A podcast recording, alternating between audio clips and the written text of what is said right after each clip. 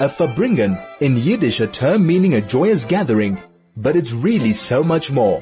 It's insight, it's inspiration, it's the bottom line.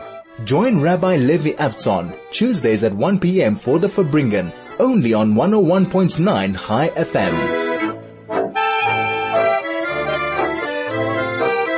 This is one oh one point nine Chai F M. My name is Rabbi Levi Avtzon, and it is good to be with you from Linksfield Shul. And we're talking today live on this Farbrengen, like every Tuesday from one to two in the afternoon. We hope that you are healthy and you are listening to this broadcast from a place of peace and safety.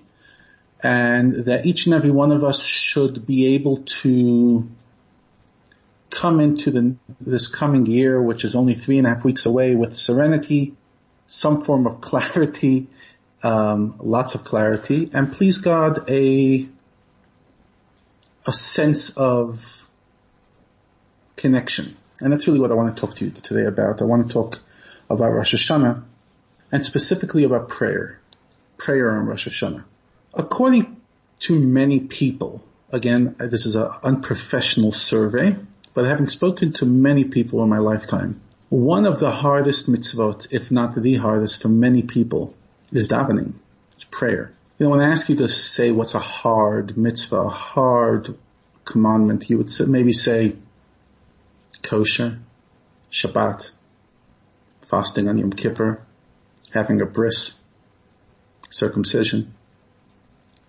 And davening wouldn't be that at a first glance. But let me ask you, and let's explore this together. And I'm exploring it very much with myself as well, because it's a, it's a perpetual challenge. I want to compare davening, prayer, and learning Torah. If you go to an interesting lesson, an interesting lecture, and the material interests you, it's about, you know, some people enjoy history, some people don't. But you go to a lecture where the material's interesting and where the lecturer talks your language, talks in a way that resonates. I've moved beyond um, that expectation that one lecturer can talk to everybody. Some of my favorite lecturers that I enjoy listening to, other people don't connect to them. Each one of us has a certain way of absorbing a message and a certain way of looking at a messenger, and each one of us has our own way. But let's say, for argument's sake, you go and you're participating in a lecture that both the lecturer, the person talking, and the content resonates with you. All you have to do then is make sure to show up with relatively um, awake mind. If you're overtired, then even if it's a great lecture, it's not necessarily going to penetrate. Show up, put your phone on silent, and ingest the information. Go with the lecturer, go with the teacher on a ride.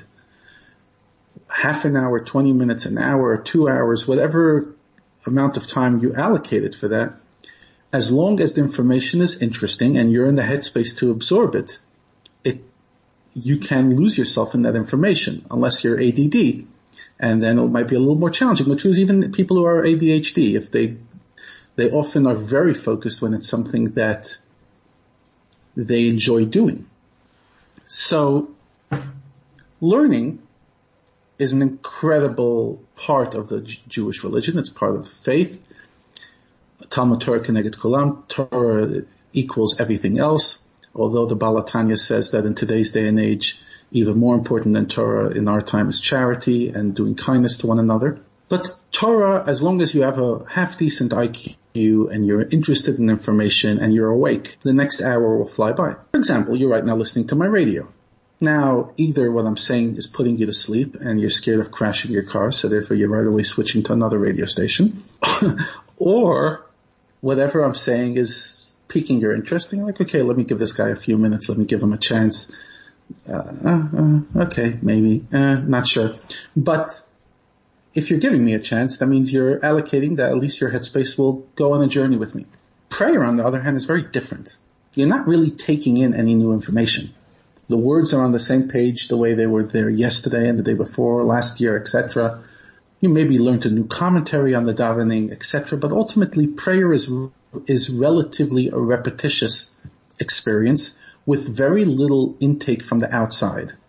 I mean, you could go to a nice, you know, shul with a beautiful chazanek choir and convince yourself you're being inspired, and very much you, you and I can be inspired by that, but that, that's not necessarily prayer. Prayer is something that has to be personal. It's not me living off your experience, it's me living off my own experience. See, in learning, I could live off your experience. If you've done the work and you've prepared a good shiur or a good class, all I need to do is lose myself in your experience and go on the journey with you. Prayer, on the other hand, I can't really lose myself in another experience, because even if I really enjoyed the choir and I felt motivated, I didn't necessarily pray. I maybe was inspired, and that's beautiful, but prayer fundamentally is not about inspiration that comes from the outside. It's me looking at the page or getting locked in my thoughts and trying to generate from within inspiration. In the words of Jewish mysticism, Torah comes milmaila lamata, from above, down below. It comes from heaven, and our job is to just download it and take it in. Davening, on the other hand, is from the bottom up. In other words, it starts within. It's generated within my own heart, within my own emotive faculties, and then it goes upward. But it's much harder, because again, learning, I could learn off you. Davening, I can't daven off you. Tzadik b'emunato yechia, each righteous person must live off their own faith, their own motivation. Davening is very much a self-sustaining space. If we really want to have a meaningful davening, I have to get into the zone, and so do you have to get into the zone, and my zone won't really have much of an influence on your zone. You might feel a little more seriousness in the air, but ultimately your davening will have to be generated from your own motivation. You can't lose yourself by just sitting back on a chair, making yourself comfortable, drinking a coffee, and listening to a lecture. Davening is much harder because it demands incredible inspiration from within, and I can't feed off anybody else. And yet Rosh Hashanah, Yom Kippur are those days of davening. So how do we daven? How do we show up? What do we do? Before I continue, I want to play with you, I want to play for you one of my favorite songs. It's called Davening. It's in Yiddish, and I'll just give you a little commentary what it says. It's in a Polish Yiddish, so even if you know Lithuanian Yiddish, you might not recognize the accent. Heilige Bashefer, my dear creator, ich wollte dir davenen, I want to pray to you. Please let me talk to you. This is the Farbrengen with Rabbi Levi Avtzon on one oh one point nine Chai F M. So where are we? We are talking about prayer. We're talking about davening, tefillah, and the incredible challenge that it is from me generated. I cannot really feed off anybody else, especially this year when coming to shul, even though all our shuls, thank God, have opened, it's a very different experience if we're used to having, you know, incredible acoustics and the chazanek choir taking us someplace. There might be a chazzan, and he'll be singing much less, but there's no choir. The service is much more cut short. You're not sitting next to anybody. You're sitting two meters away, so you're not feeding off anybody's energy. And for many people, they're choosing not to go to shul at all, and then they really have to generate themselves. So really this year is the D I Y, do-it-yourself chag. And it's something that all the shuls, all the communities around the world are addressing, this idea that Rosh Hashanah Yom Kippur was always a community setting, and for many this year, even for those showing up, it's not going to be a community setting the way we're used to. It's coming from within. And really the question is, how does one generate inspiration from within to be able to have a intense and beautiful experience? Because, again, we're not having the experience of every year, so what are we having? If I'm not going to have the experience that I'm used to, what will I have? And I would love to hear your thoughts. You could always um, text and then um, three four five one nine, share your thoughts, et cetera. I would really love to hear your thoughts. Where do you generate your own inspiration? The, we're now in the month of Elul. The month of Elul, we're told, is Ani Ledodi Vedodi Li, I am to my beloved and my beloved is to me. And the mystics focus a lot on those words. And, I'll, and they say the following. These words are originally from a love poem to Hashem called Song of Songs, Shir Hashirim, authored by no one less than King Solomon himself, Shlomo HaMelech, the son of King David, David HaMelech. And although the simple poetry is about a two lovers, a, a man and a woman, talking to each other, the rabbis understood from the beginning, and it's very clear from King Solomon himself, that's really a love poem to God. The Jewish people are the bride, and God is the groom, and it's just using the powerful potency of of what we understand as romantic love to really explore a much deeper, much deeper um, relationship that we have with God. And at some stage in the book of Shir Hashirim, King Solomon puts in the words, Ani Ledodi Vedodi Li, I am to my beloved and my beloved is to me. But elsewhere in the book, he has it backwards, or rather reverse. He says, Dodi Li, my, my beloved is to me, Va'ani Lo, and I am to it. Now, what do I mean reverse? The question is which one comes first. Is, am I showing up first to my beloved? Ani Ledodi, I'm showing up to my beloved? Or Dodi Li, my beloved is showing up, Vani Lo, and then I'm going, I'm being reciprocal. Who's being reciprocal to who? Who's showing up? And Elul, specifically, the month that we're now, the Rosh Hashanah season, we're told is Ani Ledodi Vedodi Li. It's I'm showing up first. And the mystics actually explain that if you split the year into two, the Jewish calendar, so it's from this time of the year till Pesach that we really focus on Ani Ledodi Vedodi Li, where you show up. It's the time of the year where we have to show up. In the northern hemisphere, it's winter, it's not as inspiring, et cetera. You show up. And Passover is the time, Pesach is when Hashem came and took us out of Egypt. Very much undeserved. We were not as a nation in a great space. So before we showed up and, you know, showed where we're at, Dodili, he showed up first, and then we showed up and came to get the Torah a few weeks later. So the six months from Pesach to Rosh Hashanah are very much in the energy of God showing up first and we reciprocating. And this time of the year, starting now just before Rosh Hashanah till Pesach, is the energy of, of Ani Ledodi, me showing up. Okay, that seems like quite a tangent. Where am I going with that? I'm going as simple. Ani Ledodi Vedodi Li, our sages tell us, refers to davening, tefillah, prayer. There's various acronyms of the name of, of the word Elul, the month we're in. Ish l're'ehu matanot l'avyonim, charity. There's a verse that talks about Torah. Es levavcha v'es levav. There's a verse, there's, there's an acronym that goes about Mashiach, Asher la'sheva yom u'lemer, et cetera, et cetera, et cetera. But specifically, Ani Ledodi Vedodi Li is prayer, davening. Why? Because davening is where I show up first. Woke up a few minutes ago. No, I actually didn't. It's already one in the afternoon. That would be embarrassing.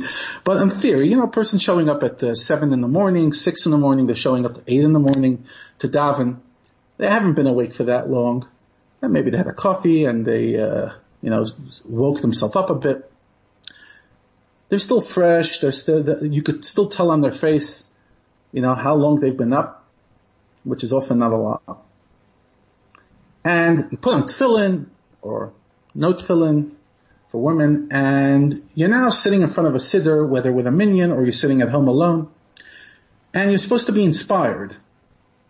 Now, again, if you were going to a class now, and it's a good lecturer, and he or she knows how to scream loud enough to keep you awake, or just says enough stories, or is entertaining, or is giving the subject matter, whatever, then fine, you just sit back and enjoy. But suddenly, like, one second, it's seven in the morning, I, I, I, you know, I checked my phone, I saw eighteen missed messages, one of them is, oh boy, from that, oh bosh. Um, and like, you're, you know, a lot on your mind, and you're supposed to now clear the space, and show up and what? Show up and where? Show up and how? Show up and when? What, what am I showing up with? What am I doing? Where's my zone? Davening's hard work. The word that ethics of our fathers, Pirkei Avot, uses for davening is Torah, avodah.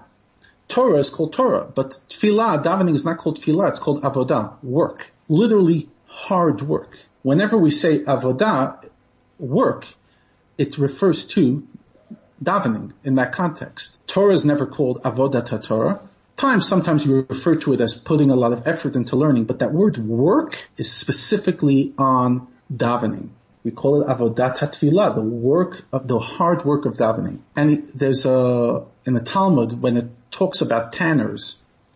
Once upon a time, tannery was a big occupation for people, and it talks about what the tanner does to the leather. They used to say ibud orot, the person works through and beats up the leather until it's material to work with. So avodah literally means hard labor, really beating something in.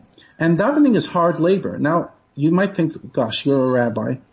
You're supposed to be talking about how Judaism is aspiring and beautiful and meaningful and relevant and easy. What are you going on? What are you going on?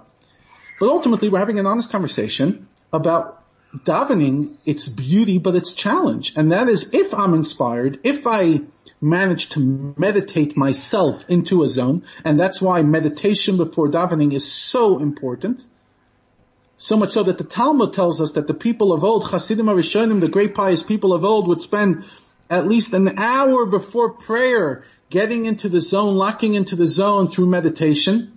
Only when I'm doing that, then can I show up and be there.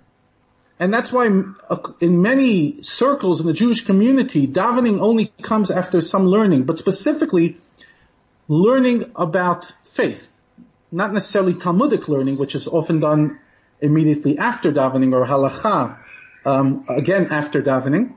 There's the learning that comes before davening, and that's Avodat Hashem.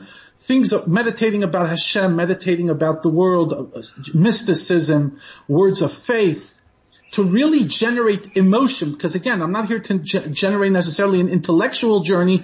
I'm here to generate emotion, but not fake emotion. I'm not, you know, injecting drugs into myself. I'm not just trying to get a high for the sake of getting high, but rather I, I want to be in the zone, and to be in the zone, I have to focus. V'hinei Hashem nitzav alav. I have to focus on the fact that God is in front of me. There's actually a, there's chapter forty-one of Tanya.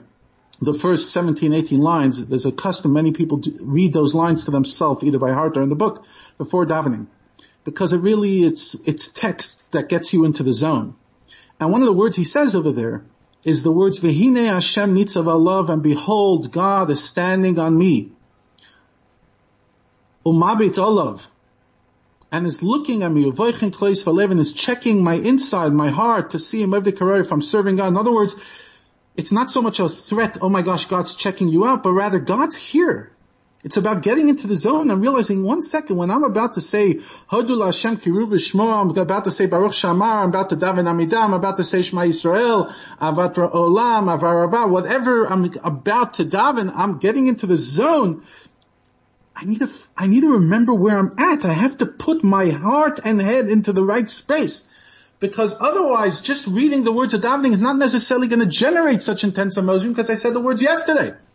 But if I evoke within myself, again, self-generated, hard work, I evoke some emotion, and that's impossible to do if my phone is on and I'm checking my phone every three minutes. That's impossible to do, or very hard to do, if I don't have at least one thought that's occupying my mind about God, or, or if I'm all over the place.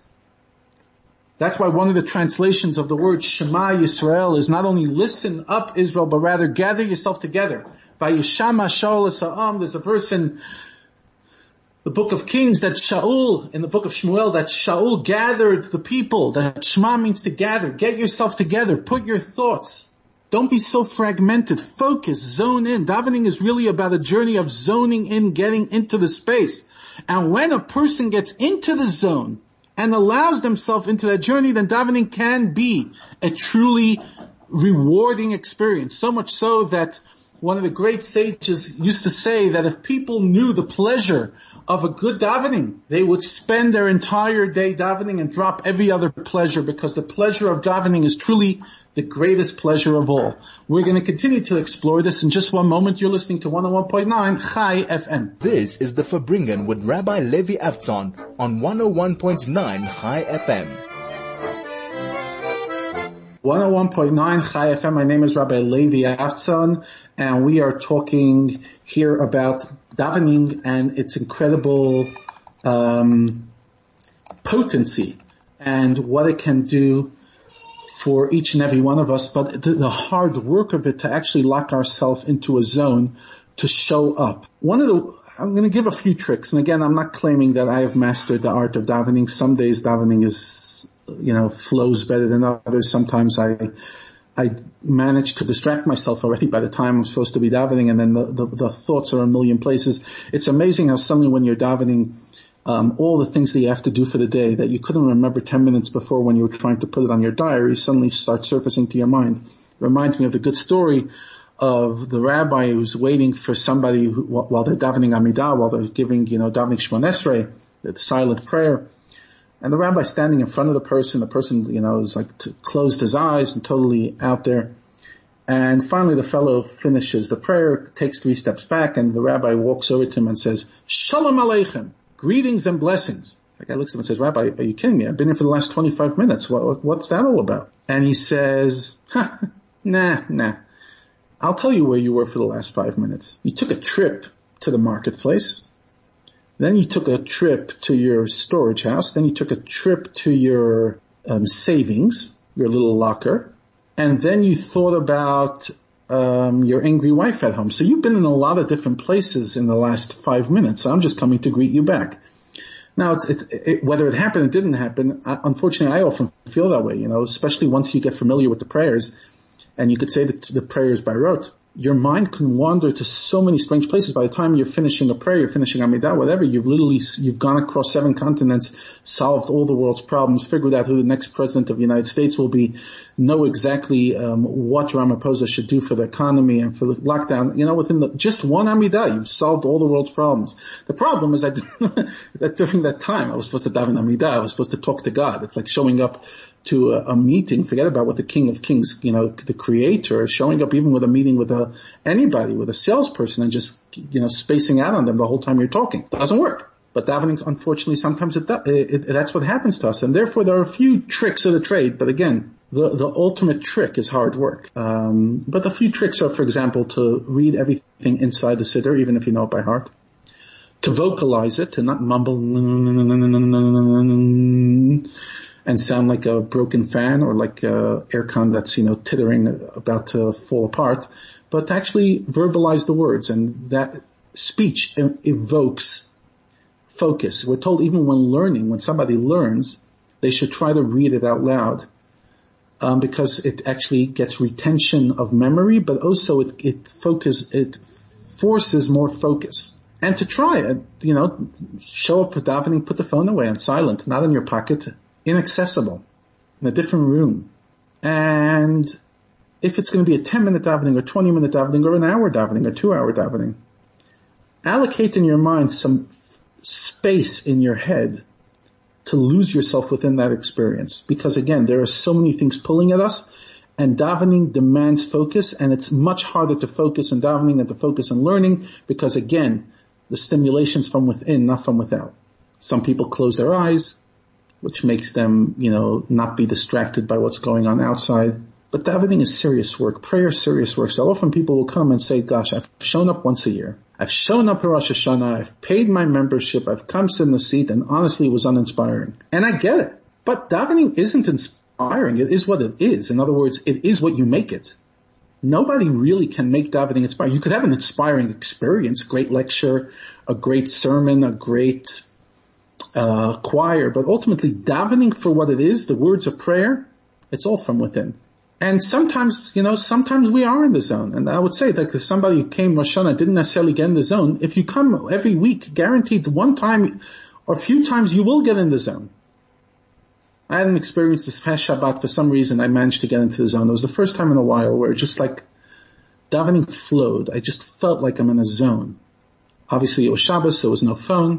With six kids in lockdown, we're opening the shul this week, but last week my shul wasn't open. I go into the garden, alone, beautiful weather, and got lost in a, in a zone, in a space, in a reflection. And it was a deeply rewarding experience, and that's really what davening is. In the words of, uh, Rabbi Shalom Dober Lubavitch in his book, it's an incredible book called Kuntras HaAvoda, the book, the booklet of hard work. And what does he say? He says the first words, his opening words to the prayer, uh, to the book. It's a fascinating book. It's translated in English as well. Hine, behold, kol ha'avoda, the entire work, v'hayagia, and the effort, shel oivdei Hashem, of people who serve God, bitfila, in davening, hu lavo, it's to come, lemidas ahava, to the attribute of love. The whole point, intention, meaning, and effort is to feel love. How do you know if you've had a good experience of davening? If you walk out and you love God a little more than when you walked in. How do you know if davening didn't necessarily hit the mark? Again, I'm not talking about whether God will give us what we need. Please, God will give us regardless of the experience we had in davening. But how do I know if I personally have attained within myself the goal of davening? If I feel the love. That's what davening is. It's lavoi lamidas ha'ava. It's about achieving and feeling it. We have a mitzvah that we say in the Shema every day twice. Ve'ahavta Hashem Elokecha. That a person should love God. It's a mitzvah to actually feel something in your heart. And the famous question that the commentaries ask, how can you tell somebody to love? I don't. And the answer is that meditate and get in the zone until you feel the love. In other words, put yourself in the headspace that you will feel the love. Feel the love. Allow yourself to get lost in that incredible, evocative, emotive experience. And that's what davening really is. So if you want to know, like, okay, what am, what's my goal this Rosh Hashanah? I'm going to be home. I'm going to have a machzor. I'm going to open my... you know, kahat or my art school, whichever machzor I have, I'm, my koran, I'm going to open it, and I want to set myself a goal. How do I know if I've actually tapped in? And the answer is, are you feeling something? Real feeling, a self-generated feeling. Are you feeling closer to God? Is God more real to you emotionally? Not intellectually, emotionally. It's a feeling. Are you feeling the love? We're told that, that just like love, for a spouse or for a child is a tangible love. You could actually feel it in your heart. So too the mitzvah of Ahavat Hashem, of loving God, is to feel it, to actually feel the love of Hashem. Are you feeling it? Are you feeling it? That's really the question that we are asking ourselves on this day. And, and da- what can I do to make my davening intense and beautiful? Now, you might be hearing the screaming in the background. Don't worry, everything's under control. Just my two-year-old having a tantrum, and this is doing radio in the era of COVID. Um, someone's taking care of him, but he's still having a tantrum. And one thing you learn, emotions are emotions, and that's all good. And maybe that's not necessarily the emotion I should have by my davening, um, falling apart, but a tear or two wouldn't hurt. This is the Farbrengen with Rabbi Levi Avtzon on one oh one point nine Chai F M. This is one oh one point nine Chai F M, and we are about to wrap up. My name is Rabbi Levi Avtzon of Linksfield Shul, and we have been here with you the last fifty minutes talking about davening, playing some beautiful music. I'm about to finish off with another beautiful piece of music, which I'll explain in a moment. But here's the message. The message is we're in the month of Elul. The month of Elul is the month of prayer. It's really the ultimate goal of this month, to really connect to God from a place of emotion, to feel something. And if I want to feel something, I have to prepare myself to feel something. Feelings don't just happen automatically. It's not like, hey, I have a feeling. Something has to generate a feeling. That's the way we are as human beings, especially if it's a positive feeling, you know. Some people will just get angry over nothing. But if, if we're healthy and we're normal, something generates a feeling. Someone gives you something, and then you, you, you feel a generated love towards them. Someone does something that's like, you know, admirable, admirable, and you respect them for it. But the point is, something has to happen. An interaction has to happen to evoke. In order for me to show up Rosh Hashanah and feel something, I gotta be in the zone.